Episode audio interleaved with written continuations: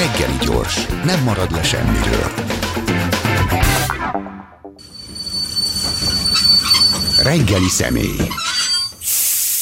Deák András György, a Nemzeti Közszolgálati Egyetem Stratégiai Védelmi Kutatóintézetének tudományos főmunkatársa a vendégünk. Köszönjük szépen, hogy itt van. Jó reggelt kívánok! És a pályafutásom legrövidebb kérdését szeretném most feltenni, működnek-e a szankciók?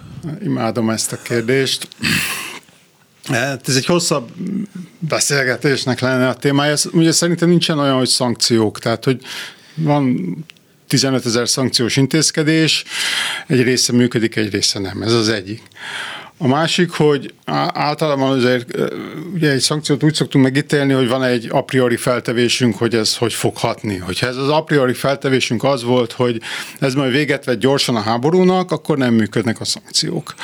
Ha az volt az elképzelés, hogy csökkentjük az orosz gazdasági katonai potenciált, nehézségeket okozunk nekik valamilyen szinten, akkor működnek, és azt kell mondjam, hogy végül is 20, a 23-as év a szankciók szempontjából valószínűleg sikeresebb lesz, mint a 22-es volt. És ez főleg ugye az olajszankcióknak, illetve az olajszankciók időbeli meghozatalának tudható be. Ugye a 22-es évben volt egy nagyon nagy geopolitikai prémium a, a szénhidrogének piacán. Általában a nyersanyag piacokon is, tehát a, láttuk, hogy a mezőgazdasági termékek minden az égbe szökött, de hát az olaj a legfontosabb az orosz gazdaság szempontjából. Ennek a értékére elég azt mondani, hogy az éves átlagára a brandnek 100 dollár fölött volt, amit 2014 óta nem láttunk ilyet, sőt 13-ban volt utoljára az, az éves átlagár 100 dollár fölött. Tehát hiába volt egy diszkont az orosz uralszolajon, egy ilyen 27-28 dolláros, az is abszolút értékben nőtt és azt lehet látni 23-ban, már 22. augusztusától csökken ugye a nemzetközi olajár, ez a prémium kezd kiárazódni, ez egy mondjuk az oroszoknak egy kellemetlen hír, és erre tett még rá most a december, illetve majd a februári olajszankció. Azt lehet mondani, hogy most sikerült egy ilyen, hát az urasz olajárat azt ilyen 50 dolláros szintre csökkenteni, a, ugye a távol-keleti, az Espo brand az ennél drágább 65 dollár, a Szakol az 70 dollár körül forog, tehát, de az átlagár az, az, az, az sokkal alacsonyabb, mint volt 2022-ben, és majd ha lesznek adataink, akkor meg tudjuk nézni a volumenadatokat, hogy mennyi eh, olajat termelnek. Tehát összességében azt lehet mondani, hogy jelentősen csökken a bevételük, eh, és egy csomó minden más problémájuk is van más szankciókból fakadólag. Tehát azt lehet mondani, hogy a 23-as évben eh, komolyabb gazdasági károkat fogunk okozni az oroszoknak, mint 22-ben tudtunk. Hogy ez a háborúra hogy fog hatni, ez egy kérdőjel. Ezt nem tudjuk. Igen, ahogy utalt is rá, hogy azt mondják szakértők, hogy a negyed év múlva lehet körülbelül érdemben vizsgálni, hogy a legutóbbi szankciók konkrétan hogyan hatottak, de azért azt nagyjából lehet tudni, hogy van Kína és India, mint alternatív felvevő piac, amelyik valószínűleg nem fogja tudni felvenni azt a mennyiséget, amit az Európai Unió korábban felvett nyersolajban. Viszont van egy dolog, amit felvetett Szénesi Sándor itt a hétfői műsorban, hogy India meg tudja azt csinálni, hogy felveszi ezt a nyersolajat nyomott áron nyilvánvalóan, és aztán továbbadja Európába, és akkor tulajdonképpen az Európai Unió orosz olajat vásárol Indiából. Ez egy lehetséges forgatókönyv, vagy egyáltalán ki tudják-e hosszabb távon váltani ezek a piacok a most megszűnő uniós piacokat? Hát hosszabb távon mindenképp, de nem hosszabb távról beszélünk, hanem a rövid és a középtávról. Tehát logisztikailag itt egy csomó szűk keresztmetszet van ami, ami jelentkezik. Azért nem mennék bele ebbe, mert nagyon hosszú történet lesz, tehát hogy nagyon sok szereplős és nagyon sok mindenből áll. Ugye három nagyobb tényező van, amit kell nézni, ugye általában nemzetközi olajárat, ezen belül ugye ezen túlmenően a második tétel, hogy az orosz olaj mennyivel olcsóbb a nemzetközi olajárhoz képest, és hogy mennyit termelnek. És ebben, ha csak megnézzük közelebbről ezt a dolgot, akkor nagyon bonyolult lesz. Ami új ebben az olajszankcióban, tehát az egyik, ami a nyersolajra arra vonatkozik december óta, az az, hogy az orosz rendszer valóban elkezdett adaptálódni a, a mondjuk a, a tavasszal bekövetkezett sokhoz. Akkor ugyan szankciók nem voltak, de egy csomó ország, illetve egy csomó vállalat leállította az orosz olaj importját, ezért kialakult egy nagyon komoly árdiszkont az orosz olajon, ez, erre az orosz olajipart még tudott reagálni, és valóban átirányították a nyersolaj egy részét Indiába, Kínába, egy csomó mindent hoztak. Na most ehhez képest kaptak most még egy pofont decemberben, nyersolaj szinten, és, és ez nagyon kellemetlenül érintette őket. Most az oroszok jönnek, megnézzük, hogy mit lépnek. És ami ennél is fontosabb, ez a februári olajtermékszankció, mert az olajtermékeket érdemben senki nem szankcionálta eddig. Márpedig az olajbevételek, az olajexport export bevétel 40%-a olajtermék, csak 60%-a nyersolaj, tehát hogy ez majdnem a fele az, a, az orosz ö, ö, olajbevételeknek. És az, hogy ezt valahogy elkezdjük mocorgatni, ez egy nagyon fontos dolog volt, majd meglátjuk, hogy mi történik. És még egy dolog, tehát a földgáz, ami általában nem egy nagy bevételi forrás, tehát ugye a teljes szénhidrogén bevételnek 20% a teljes exportbevételnek 10%-át adja. 22-ben nagyon erős földgázbevételük volt a magas árakból fakadóan, ugye manipulálták az európai piacot, lecsökkentették a volument. Ehhez képest azért úgy néz ki, hogy a 23-as árak azért nem lesznek annyira eszementek, mint voltak a 22-esek. Tehát itt is azt lehet mondani, hogy csökken az, az agregátoros bevétel, Ebben a szempontból valóban az van, amit többen mondtak, hogy az oroszok égetik a tartalékaikat. Jelen még van tartalékuk, tehát még nem adósságba mennek bele, hanem a tartalékaik csökkennek, de hogyha ilyen ütemben fogy, ez az év folyamán el fog fogyni, és akkor vagy rubelt fognak nyomtatni, vagy valamilyen piacon megpróbálnak fölvenni hiteleket, meglátjuk. Az energetikai szankciók kapcsán ugye a gázra nincsenek, valaki nem vásárol, valaki már nem kap tőlük mi még például vásárolunk, olajra vannak most már, de olajra is azért úgy vannak, hogy még a mi térségünk az vezetéken keresztül vásárolhat. Még most a molnál ugye van egy kérdés, hogy majd a pozsonyi finomítóból eladhatják-e az orosz termékekből gyártott termékeket, vagy nem adhatják el. Ez egy nagyon furcsa szabályozás is, hogy uniós belső határok alakultak, ami ugye az unióban nem szokott lenni. Ebből a szempontból egy kicsit az az érzése az embernek, hogy ezt Európa próbálja tudja úgy csinálni, ami miatt talán nem is tudja a leghető leghatékonyabban csinálni, oroszoknak ártsunk szempontból, hogy magának ne ártson közben annyit, miközben ennél az új olajszankciónál azért fölmerült, hogy itt a térségben ebből azért könnyen lehet akár dízelhiány, akár csúnya áremelkedés, mert hogy majd nem lesz termék. A szankcióknak általában van gazdasági költségük a kezdeményező oldalán is. Most ez mekkora, illetve nem is ez a fő kérdés, hogy mekkora, az egyik kérdés, a másik kérdés, hogy az a politikai közösség ezt fölvállalja ezt az árat, hogy a, a célország számára a gazdasági kárt okozzon. Valóban, tehát az olajtermék szankciók kapcsán azt kell mondanom, hogy a nyersolajnál nagyobb kérdőjelek vannak, hogy ez hogy fog hatni az európai piacra, viszont eddig két tapasztalatunk van. Az egyik az, hogy a szankciós intézkedések, és általában ez az energiáborús történet, ez, ez kisebb költsége járt, mint amire számítottunk. Mondjuk a földgázpiac, amit ugye az, az oroszok használtak fegyverként Európa ellen, azt lehet mondani, hogy hát pánik volt augusztus-szeptemberben, hogy mi lesz itt. Most részben a meleg télnek, részben az európai adaptációnak, részben annak, hogy az oroszok se zárták el a földgáz teljesen, azt lehet mondani, hogy, hogy meglepően jól kezdünk kijönni ebből a földgáz dologból. Úgy tűnik, hogy Oroszország előbb elveszti ezt a fegyvert, mint, mint amire számítottunk. Nyersolajban is kisebb gazdasági költséggel tudtuk csökkenteni az orosz függőséget.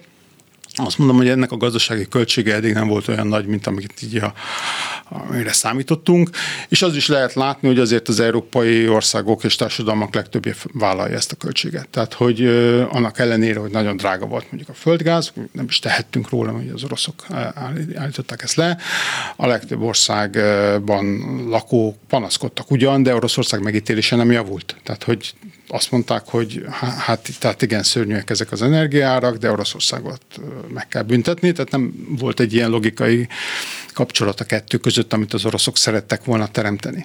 Éppen ezért azt mondom, hogy igen, tehát hogy nem tudom pontosan, hogy milyenek lesznek a dízel szankciók. Itt van ugye egy szelep beépítve, tehát hogy ezt is az utolsó pillanatokban Európa egy ilyen olajársapkás rendszerbe állította át, hogyha valami nagy baj lenne, akkor meg tudjuk emelni az olajársapkát, és akkor mm, végül is olyan, mintha nem lenne szankció. Tehát, hogy itt végig is van játéktér, azt mondom, hogy érdemes megpróbálni, meglátjuk, hogy mi lesz belőle. Akkor most dobálozni fogok számokkal, hogy megnézzük az orosz oldalt is. A Nemzetközi Energiaügynökség igazgatójának adatai szerint 30%-kal, vagyis 8 milliárd dollárral estek éves alapon az orosz januári energiabevételek, tehát egyrésztről valóban van egy jelentős visszaesés, de ott van a másik oldalon egy friss IMF előrejelzés, ezek szerint 0,2%-kal növekedhet 2023-ban az orosz gazdaság.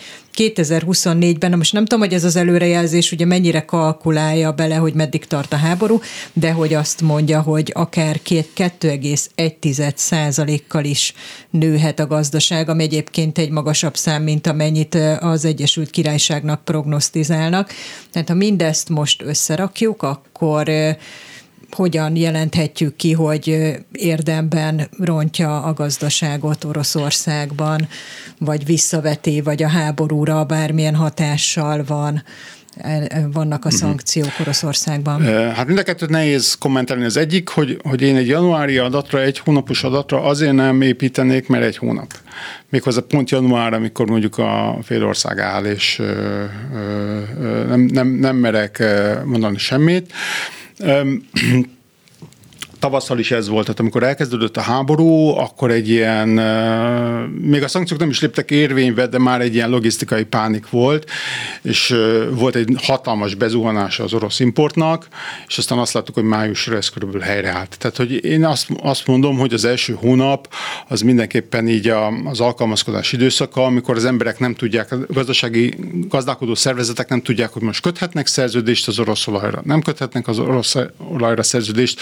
Ez egy idő után azért ki fog alakulni. És meglátjuk, hogy ez mennyire hat. Reménykeltő azt mondom, hogy a januári adat. De azért a, a fő cél, és ezt azért fontos elmondani, tehát az, az ásapka rendszere úgy volt kitalálva, hogy lehetőleg az oroszok ne csökkentsék az olajtermelésüket, hanem adják el azt olcsóbban. Tehát, hogyha most bezuhan az orosz export, és ezek után az orosz olajtermelés is, az nem feltétlenül az elképzelt feltevés. Tehát, hogy az, az hatni fog a nemzetközi olajárakra, mert Oroszország mégiscsak egy nagy játékos, tehát a, a világfogyasztásnak 7%-át adja az orosz olajexport. Ha ez csökken, akkor a nemzetközi árak felmehetnek. Attól függ, hogy az OPEC hogy reagál. Ezért mondom, hogy ez egy sok szereplős játék. Tehát, hogy a, a cél az lenne, hogy az oroszok ne csökkentsék az olajtermelésüket, hanem adják el olcsóbban, nevezetesen ugye 60 dollár eh, alatt ezt a nyersolajat, és most Oroszország köre jön. Tehát most az oroszok majd lépnek valamit ebben az ügyben, ez az egyik. A, a, ugye a, a GDP eh, adatok, mert ez egy előrejelzés, nagyon nehéz nekem mondani valamit.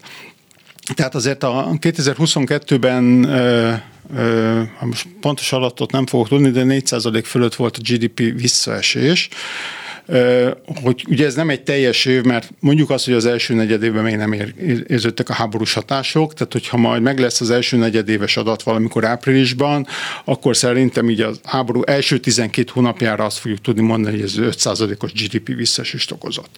Egy olyan bázison különben, amikor már 21-ben és 20-ban is gyenge volt az orosz GDP, mert ezek voltak a covidos évek, tehát azt lehet mondani, hogy azért itt egy nagyon komoly stagnálás és recesszió van, alacsony lesz a bázis, tehát arra, én is arra számítok valóban, hogy ha én mondjuk csökkenésre számítok, de hát ki vagyok én, hogy számítsak bármire, de úgy gondolom, hogy ez a csökkenés az lassulni fog, éppen azért, mert nagyon alacsony bázison történik, tehát egy, egyre, egyre kisebb az az érték, amihez képes viszonyítjuk ezt a GDP visszaesést. De ettől függetlenül mindenképpen arra számítok, hogy nehéz idők jönnek az oroszok oldalán. Kicsit még visszaugorva működnek, vagy nem működnek a szankciók, és ön is úgy fogalmazott, hogy valamelyik igen, valamelyik nem, hogy itt kicsit abban a helyzetben van Európa, hogy igazából nem tudunk jobbat. Tehát amikor arról beszélünk, hogy kicsit visszaesik az orosz gazdaság, már csökken az árbevételük, de nem tudjuk még mennyivel, akkor tulajdonképpen azt kell mondanunk, hogy mi így a saját eszközeinkkel ezt tudjuk összehozni? Ezt, igen. Tehát én, én azt mondom, hogy na, sokkal többet nem tudunk tenni, én már nem tudok mit kitalálni, ami olyan igazi nagy makrogazdasági költséget teremt. El kell fogadni, hogy a gazdasági szankciók azok ha velük való fenyegetés nem rettent el valakit egy cselekmény meghozatalától, ez nem történt ugye meg Oroszország esetében, akkor nem fognak gyors eredményt hozni, ez nagyon ritka. Tehát a, a, egy átlagos, a, mondjuk 1990 előtt egy átlagos sikeres szankciós rendszernek az időtartam az négy és fél év volt. De most még a tizedik hónapban vagyunk. Tehát nem, nem kell szerintem arra számítani, hogy itt pillanatokon belül ezek sikerre vezetnek, és egyáltalán biztos, hogy sikerre vezetnek. Tehát, hogy nem gondolom azt, hogy ezzel el lehet érni katonai győzelmet. Két eszközünk van, ez az egyik, és én úgy gondolom, hogy a gazdasági szankciókba hoztunk többet, a másik pedig a fegyverszállítások kérdése az ukrán hadseregnek, és egy katonai győzelemnek, vagy legalábbis egy padhelyzetnek a fenntartása.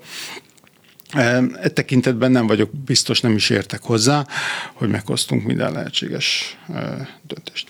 Pont ennek kapcsán, amit most elmondott, hogy ezek hosszú távú lépések, hogy nem látványos a, az eredményük, egy elhúzódó háború esetén kell -e attól tartani, hogy egész egyszerűen a Nyugat-Európa belefásul, amire voltak korábban jelek, most ugye újra, mintha lenne egyfajta feléledés a leopárd tankoktól egy ilyen aktívabb részvételen át, de kell -e ettől tartani, hogy egész egyszerűen belefásulnak, túl nagy lesz az az ár, amit Európa fizet, és és hát nem tudom, hát elengedni a gyeplőt, azt nem nagyon tudom, hogy lehet egy ilyen helyzetben. Hát ami a gazdasági szankciókat illeti, én úgy látom, hogy a költségek ne, ne, nem olyan nagyok. Tehát én nem, nem félek a belefásultságtól. Egyedül ez a gázfegyver volt olyan dolog, amivel az oroszok valamiképpen el vissza tudtak csapni, és mint mondottam volt, én azt látom, hogy az európai gazdaságok gyorsabban adaptálódnak. Tehát végül is a, a szankciós, a gazdasági háborús rendszer az föntartható marad. Innentől kezdve az oroszoknál van a labda, hogy mennyire tudnak ehhez adaptálódni, és nem, vagy nem. Ugye a gazdasági szankciós és nyomásgyakorlás rendszernek az alapanyaga a, a, a, a két fél közötti kapcsolat, interdependencia. Ezt majdnem teljes egészében feléltük. Tehát jelen pillanatban Európa és Nyugat és Oroszország között a gazdasági kapcsolatok minden mutató tekintetében befektetések, kereskedelem, pénzügyi áramlások visszaestek, a, hát, ha nem is a nullára, de, de egy nagyon alacsony szintre, tehát itt már nincs, nincs, nem tudunk többet tenni. Ugye, ami a katonai részét illeti, ez nem értek, én azt látom, hogy ez kicsit spekulatív lesz, amit mondok, de, de én azt látom, hogy, hogy nem tudom, hogy milyen irányba fog menni a front, de ilyenkor érdemes azt megnézni, hogy, hogy mit nem tudnak megtenni a felek, és mindkét, egyik oldalon sem látom azt a képességet, hogy azokat a nagyvárosokat, amelyek ott vannak, több milliós nagyvárosokról beszélünk, ukrán oldalon, Zaporozsja, Dnipro, Poltava, Harkov, hogy ezeket bevegyék, és orosz oldalon ott van Donetsk, Luhansk, ha esetleg ugye, valamilyen csoda folytán eljutnának a, a Krímig, akkor Simferopol, Szevasztopol, százezres városok, hogy ezeket bevegyék. Tehát, hogy kb. az a, az a sztyep, ami ezen nagyvárosok között van, az ott, ott lehet a, a háború. Nagy kiütéses győzelemre én itt egyik oldalról sem számítok, és hát sajnos itt egy stratégiai kalkulus van, az amerikaiak a maguk nagyon, hogy is mondom, nyílt módján ezt ki is mondták, hogy, hogy ezt fönt lehet tartani, tehát ez lehet egy stratégiai cél, hogy ezt a padhelyzetet is ebben az állományban lehessen tartani, ezt a háborút. Senki nem arat kiütéses győzelmet. Ahhoz viszont, hogy az ukránokat eljutassuk egy olyan állapotba, hogy valóban mondjuk visszahódítsák ezeket a területeket, az egy iszonyú nagy költség. Tehát ezt az amerikai vezérkari főnök mondta azt, hogy nagyon-nagyon-nagyon nehézen tudja elképzelni azt, hogy az ukránok ezt megtegyék. És én úgy gondolom, hogy sem az amerikaiak, sem az európaiak nem fognak annyi katonai támogatást adni az ukránoknak, hogy ezt megtegyék. Egyrészt bizonytalan ennek a kimenetele, tehát hogy tényleg meg tudják-e tenni, mert azért az oroszoknak nagyobbak a tartalékaik, másrészt e, nem vagyok benne biztos, hogy a nyugat kész erre, tehát van-e annyi hadianyag, amit oda akarnának adni. Deák András György, a Nemzeti Közszolgálati Egyetem Stratégiai Védelmi Kutató Intézetének tudományos főmunkatársa a vendégünk. Most Báder Tamás jön a hírekkel, aztán beszélgetünk majd még egy fél órát arról, például, hogy Európa hogyan csökkenti a orosz energiafüggőségét. Deák András Györgyel, az NKS Stratégiai Védelmi Kutatóintézetének tudományos főmunkatársával beszélgetünk. Elhangzott itt korábban a olaj szankciók kapcsán, hogy Európa nem azt szeretné, hogy ne adjanak el nekünk, vagy nem arról van szó, hogy nem akarunk orosz olajat, hanem hogy olcsón akarunk és akkor ez itt felvet egy kérdés a, a kérdést arról, hogy most mennyire akarunk mi az orosz energiáról leválni. A politikóban van egy összeállítás arról pár napos, hogy egyes országok hány százalékkal csökkentették a orosz energiától való függőségüket. Vannak viszonylag magas számok, vannak alacsonyak, eh, meg vannak mínuszosak is, például Magyarország eh, nem csökkentette, sőt, na most a kérdés az, hogy ezt Európa megoldja-e, és hogyan akarja megoldani. Hát ö, válasszuk külön, tehát ugye négy energiahordozót importáltunk Oroszországból, olajat, olajat és olajterméket, gázt, nukleáris üzemanyagot és szenet. Az, a szénnek vége. Tehát, hogy másokból is, de annak teljesen vége. A nukleáris pedig nem nyúltunk hozzá, mert azt azért nehéz 6 perc alatt. Van egy gondolkodás arról, mondjuk európai szinten fogalmazzunk így, hogy mit lehetne itt csinálni és lehet, hogy lesz ebből, lesznek ebből döntések.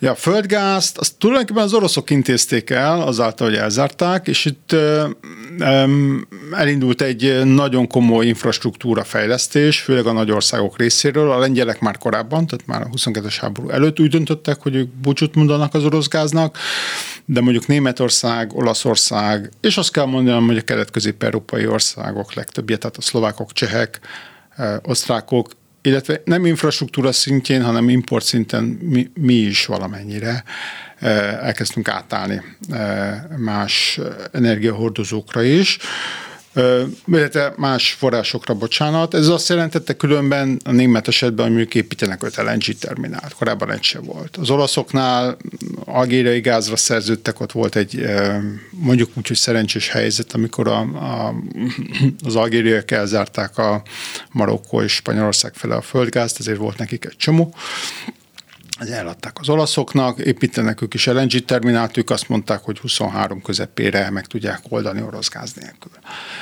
fizikai infrastruktúra szintjén. És ez az egyik, tehát hogy infrastruktúrát kell fejleszteni, ez folyamatban van, és a másik nagy kérdés, talán ez a nehezebb ma, hogy lesz-e a világtengereken annyi csepp folyósított gáz, ami kell, és azt lehet látni, hogy azért lassacskán úgy, úgy, úgy, úgy töltögetik fel ezeket a szerződéses portfóliókat, ami azt is jelenti különben, hogy Oroszország elveszti ezt az alap betápláló hely pozíciót. Tehát korábban azért 40% át az európai piacnak Oroszország adta, voltak olyan országok, amelyek alapvetően az oroszokra támaszkodtak, ez nem lesz, tehát, hogy mindenki úgy számol, hogy az orosz gáz az elzárható. Németországban például nulla köbméter jön ugye tavaly nyár óta, tehát ők nem is tudnak más csinálni, ők már nem fognak visszamenni egy ilyen helyzetbe. Az elképzelhető, hogy hébe-hóba, ha az oroszok adnak, akkor vesznek földgázt spotpiacon, de az alapbetáplálás az nem onnan jön. Ez azt jelenti, hogy irreverzibilisen elvesztették az oroszok az európai piac nagy részét. Nem egy alapellátók lesznek, hanem ilyen az egyik a sok közül, akik eh, adhatnak el földgázt. Eh, tehát, hogy ez, ez szerintem a földgázban a változás. Az olajpiacon pedig majd meglátjuk, hogy hogy alakul ez. Azért az olajpiac az olaj, a nyersolajpiac az egy globális piac, tehát ott nagyon nem ért, nincs értelme leszakadni az oroszokról, mert ha nem adnak az oroszok a világpiacra nyersolajat, akkor ugyanúgy rosszul jár Ausztrália, mint, mint, mint Európa. Az olajtermékpiacon van némi ilyen regionális kötődés, ott érdemes ezen elgondolkodni. Ön is utalt arra, hogy Magyarország jobban függ az orosz energiától, illetve a Semec János által idézett politikó cikkben is az van, hogy Magyarország jobban függ az orosz energiától a háború óta, mint korábban, tehát nem csak a e, Európai Unióhoz képest. És korábban itt volt nálunk Holoda Attila, aki arról beszélt, hogy hát ugye megkötöttük ezt a bizonyos hosszú távú orosz gázszerződést, amire nem lett volna feltétlen szükségünk. Most akkor a, beszéljünk csak csak a gázról. Nukleáris energia az tényleg egy, teljesen más téma, egyelőre nincs szó, én is úgy tudom, hogy szankciót vessenek ki rá. Nyilván nem tudnánk orosz nukleáris energia nélkül, illetve fűtőanyagok nélkül üzemeltetni paksot, de akkor, hogyha most csak a gázról beszélünk, lenne ön szerint is más megoldás, mint hogy hosszú távú szerződéseket kössünk, ha nagyon le akarnánk válni az orosz energiáról, vagy ennyire tényleg függésbe vagyunk tőlük? Hát válasszuk külön. Tehát én úgy látom, hogy a, a piac újra a hosszú távú szerződéses struktúrák fele megy. Tehát a katariak azt mondták, hogy ők szívesen adnak majd 24-25 után földgáz, de csak akkor, hogyha mondjuk 10 évre lekötjük ezt a volument. Az amerikaiak is különben azt szeretik, a, annak adják inkább a kapacitást, aki nem csak úgy hébe-hóba vásárolgat, hanem 7-8 évre leköti a kapacitást, és köt egy hosszú távú szerződést. Tehát, hogy az az időszak, amikor itt gázbőség volt, és csak úgy lehetett venni egy volument, és akkor az be lehetett hozni, és akkor egy hétig használni, ez lecsökkent e, e, jelentősen, és egyre kevésbé tudunk ilyeneket venni. Tehát, hogy maga a hosszú távú szerződési struktúra köszönő szépen él és virul, és nem csak Oroszországgal, minden termelő ezt akar, az amerikaiak is ezt akarnak, a Nigéria is ezt akar, Angola is ezt akar, Katar is ezt akar. És most azt látom, hogy egyre inkább a lengyelek is amerikai cégekkel hosszú távú szerződéseket kötöttek. Tehát, hogy mi is különben a, a, a, a, a, horvát LNG terminálon keresztül 7 évre lekötöttük a, a, a, az, az importot, tehát hogy, hogy szó sincs arról, hogy ez egy ilyen orosz specifikum lenne. Most az orosz gázról való leválás, ez egy másik kérdés. Én nem láttam, nem lát, nagyon láttam volna realitását annak, hogy, hogy mondjuk 22 tavaszán elzárjuk az orosz gázt, és azt mondjuk, hogy vége. Tehát, hogyha nem, nem Németország vagyunk, és a németeknek is szerencséjük volt, de mi még rosszabb helyzetben vagyunk, tehát hogy az a hosszú távú volumen, amit az oroszok betápláltak a mi rendszerünkbe, és különben a szlovákoknak is adnak még, a cseknek is adnak még, az osztrákoknak is adnak még, nem annyit talán, amennyi meg volt állapodva, de valamennyit adnak, erre szükség volt. Enélkül nagyon nehéz lett volna. És hát igen, tehát ha nem lesz szankciós intézkedés, akkor valószínűtlennek tartom, hogy ettől a hosszú távú szerződéstől elépjünk. De azért azt látni kell, hogy ez csak a teljes szükségletünk kisebbik fele. Az összes többit azt máshonnan kell pótolni, saját termelésből innen-onnan behozni. Tehát itt még bőven van egy olyan tér, amikor, amikor valahonnan be kell szerezni földgázt, és ez jelen pillanatban nem annyira az oroszoktól jön. Tehát ezt máshonnan szerezzük be. Ezt mi is Nyugat-Európából nem orosz gázmolekulákat veszünk leginkább. Néha igen, de jobbára nem. Kedden Szijjártó Péter egy Azerbajdzsánnal kötendő megállapodásról beszélt egyébként gázvásárlás kapcsán, tehát hogy azért látszik, hogy ott is van más irányba gondolkodás, még a orosz gázszerződésről, mert mindig hetente kijön egy cikk arról, hogy most éppen mennyire nagyon drágán veszük mi a orosz gázt erről. Mit tudunk, hogy ez a szerződés, ez most hátrányos nekünk, ha most leszámítjuk azt, hogy nyilván akkor ezt meg kell vennünk annyit, amennyire leszerződtünk, és ez valószínűleg így is lesz, de hogy ez drága, drágább, mint hogyha most a piacról máshonnan tudnánk többet venni? Hát nem, nem így fogalmaznék, tehát hogy ugye ez, egy, ez a holland tőzsdei árhoz van kötve, egy két hónapos csúszással, nagy valószínűséggel, nem tudom biztosan állítani, de nagyon úgy néz ki, hogy ez egy ilyen dolog, ami azt kell, hogy mondjam, hogy az európai standard. Tehát, hogy például már a Gazpromnak is az európai volumene a háború előtt 85%-ban ilyen tőzsdei árakhoz volt igazítva. Az egy más kérdés, és szerintem e tekintetben elhibázott volt a magyar energiapolitika, hogy túlságosan a tőzsdei árakra támaszkodott. Tehát ez egy, ez egy félreértés volt az EU részéről, uniós szinten is ezt nagyon tolták, és e tekintetben mi is beálltunk a sorba hogy egy olyan, olyan terület, amely 90%-ban importálja a földgázt, ott majd a tőzsdei árak azok mérvadóak lehetnek, és nem tud ez elborulni valamerre. Ez történt pontosan, hogy az oroszok elkezdték manipulálni ezt a tőzsdei árat, ez egy manipulálható ár volt. Be is kellett, politikai beavatkozás történt, tehát egy csomó minden intézkedés történt annak érdekében, hogy ezek a tőzsdei árak ne tudjanak olyan volatilisek lenni, mint azt 2022-ben láttuk. Pénzügyi piacokra be kellett avatkozni, és csomó intézkedést kellett hozni.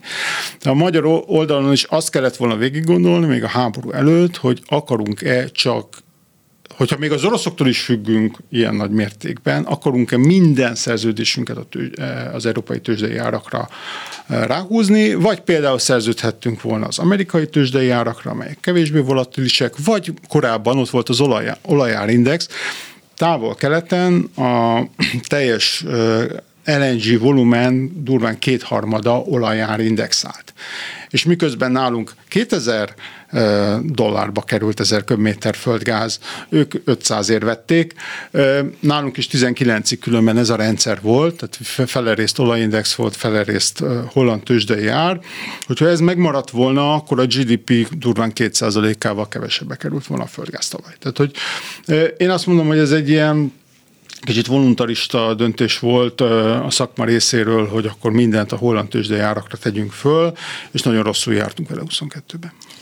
Akkor én kicsit mégis belemennék ebbe a nukleáris energia kérdésbe, hiszen mindaz, amiről beszélünk, hogy leválás az orosz energiáról, az ugye mind-mind egy politikai termék, mondjuk így ugye a szankcióknak eh, is van egy politikai céljuk, és ennek is, és akkor, hogyha nukleáris energia leválásról akarnánk beszélni, aminek nyilvánvalóan egyelőre nincsen olyan értelemben indoka, hogy tényleg nem terveznek szankciókat egyelőre nukleáris energiára, de hát az látszik, hogy ott teljes a kitettségünk tényleg az orosz piacon.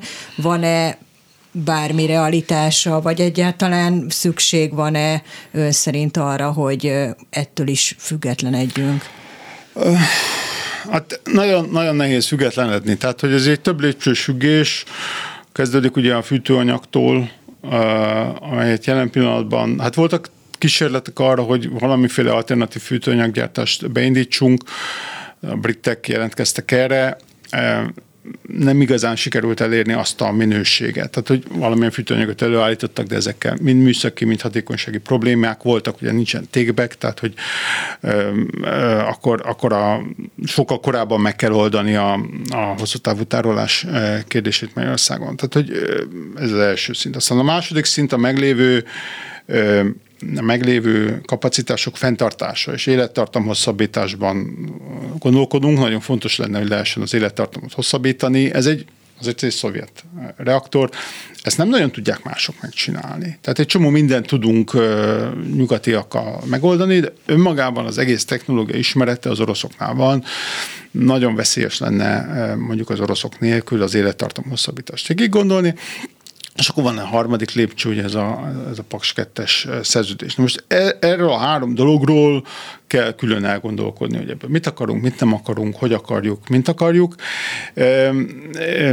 És azt mondom, hogy megint csak ez nem egy ilyen fekete-fehér döntés, ez egy ilyen tólig döntés, tehát bizonyos elemeket lehet, hogy le lehet cserélni, bizonyos elemeket én úgy gondolom, hogy, hogy, hogy nem lenne célszerű, és, és, és talán nem is lehet. Tehát, hogy ha mondjuk az oroszokat elzavarjuk e, egy ilyen szankciós logikába, akkor lehet, hogy ezzel azt a döntést hozzuk meg, hogy akkor 32-től kezdődően le kell állítani a paksi blokkokat. Akkor viszont az energiapolitikának most azonnal sürgősen valamilyen döntést kell hozni, hogy akkor na jó, és akkor 32-37 után mi lesz, e, honnan lesz e, magyar áram. Lesz oroszok által épített Paks 2? Vannak, vannak nagy kérdőjelek ebben a vonatkozásban. Nekem nagyon nehéz eldöntenem különben. Tehát én alapvetően nem vagyok egy nukleáris párti, de úgy gondolom, hogy a nukleáris energiára szükség van a dekarbonizáció folyamán 2050-ig. És mint hogyha új blokkokat kell építeni. Paks 2-nek a megítélése az elmúlt években, a történések fényében talán abból a szempontból, mintha változott volna, hogy egyrészt ez a hitel se tűnik már annyira rossz hitelnek, mint korábban ezt mondták a kritikusok meg, hogy nem lenne baj az, ha lenne atomenergia, és ebből lenne áramunk olcsóbban, mondják már azok is, akik korábban ezt nem feltétlenül akarták. A kérdés már inkább ez az orosz építő. Igen, tehát hogy, tehát, hogy én úgy gondolom, hogy, hogy, hogy erőmű kellene 30-as években, egy új. Azt nem tudom, hogy ez a szerződés, ami az oroszokkal van, ez, ez segíti vagy gátolja ezt a folyamatot. Ezt ma, ma nagyon nehéz eldönteni, és ebben mondjuk nincs ö, ö,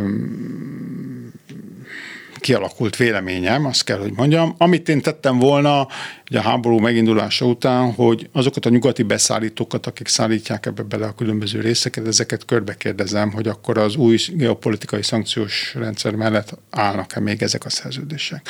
Nem tudom, hogy ezt megtette a, a magyar energiapolitika hogy volt-e ilyen körbekérdezés. Amikor erről kérdezték a külügyminisztert, akkor ő a fordítottját mondta, tehát azt mondta, hogy hozzá nem érkezett olyan jelzés, hogy itt valaki elállt volna a szerződéstől. Meglátjuk.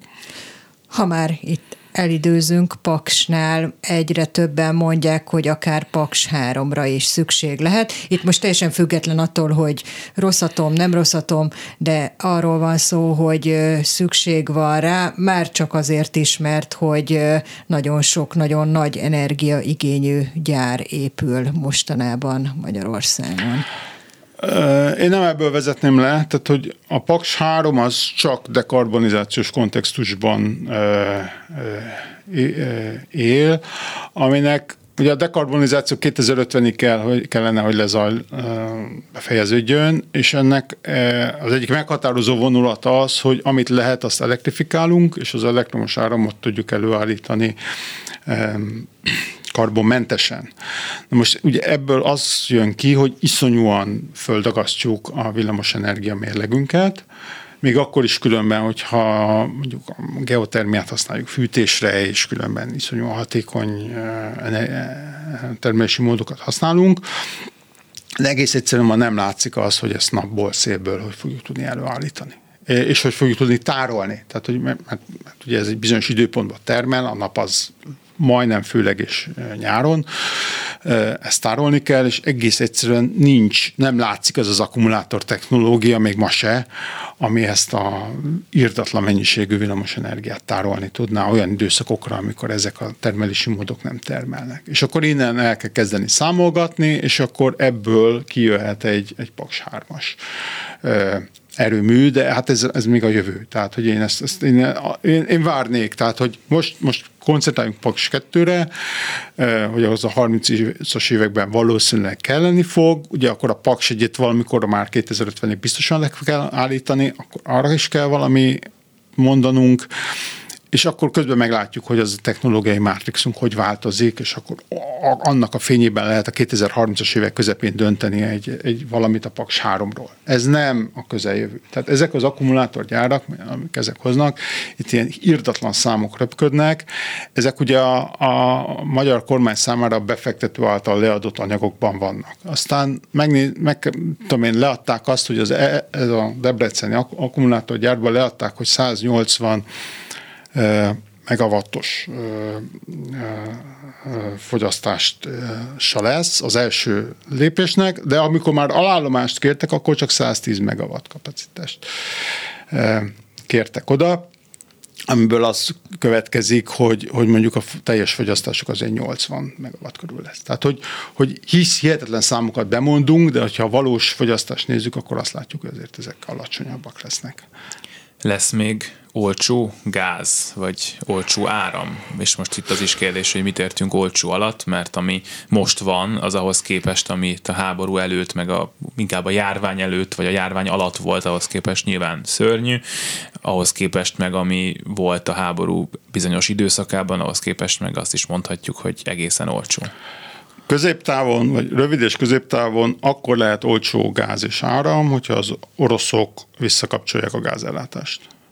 Ez nem kell feltétlenül béke, mert ők zárták el, tehát hogy azt is el tudom képzelni, hogy tart a háború, és közben eladnak földgázt, majd meglátjuk, hogy Európa mennyit hajlandó ebből venni, vagy akar.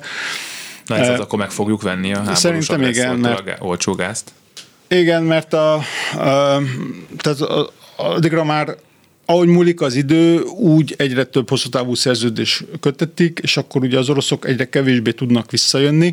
Tehát valószínűleg egy nagyon alacsony árat kell adniuk, hogy megvegyük, és végül is ugye a bevételt akarjuk minimalizálni, én úgy gondolom, hogy lesz arra vevő. Tehát, hogy, és az oroszok se járnak vele majd olyan jól, nem is feltétlenül biztos, hogy jobban járnak, tehát, hogy lehet, hogy érdemesebb most már arra játszaniuk, hogy akkor ezt az egyötöd mennyiséget, mint amit a csúcshoz képest Európának adtak, ezt föntartsák, és ez legyen magas áron. Ha most ennek alá, alá vágnak, akkor lehet, hogy többet buknak az áron, mint amennyit nyernek a volumenen.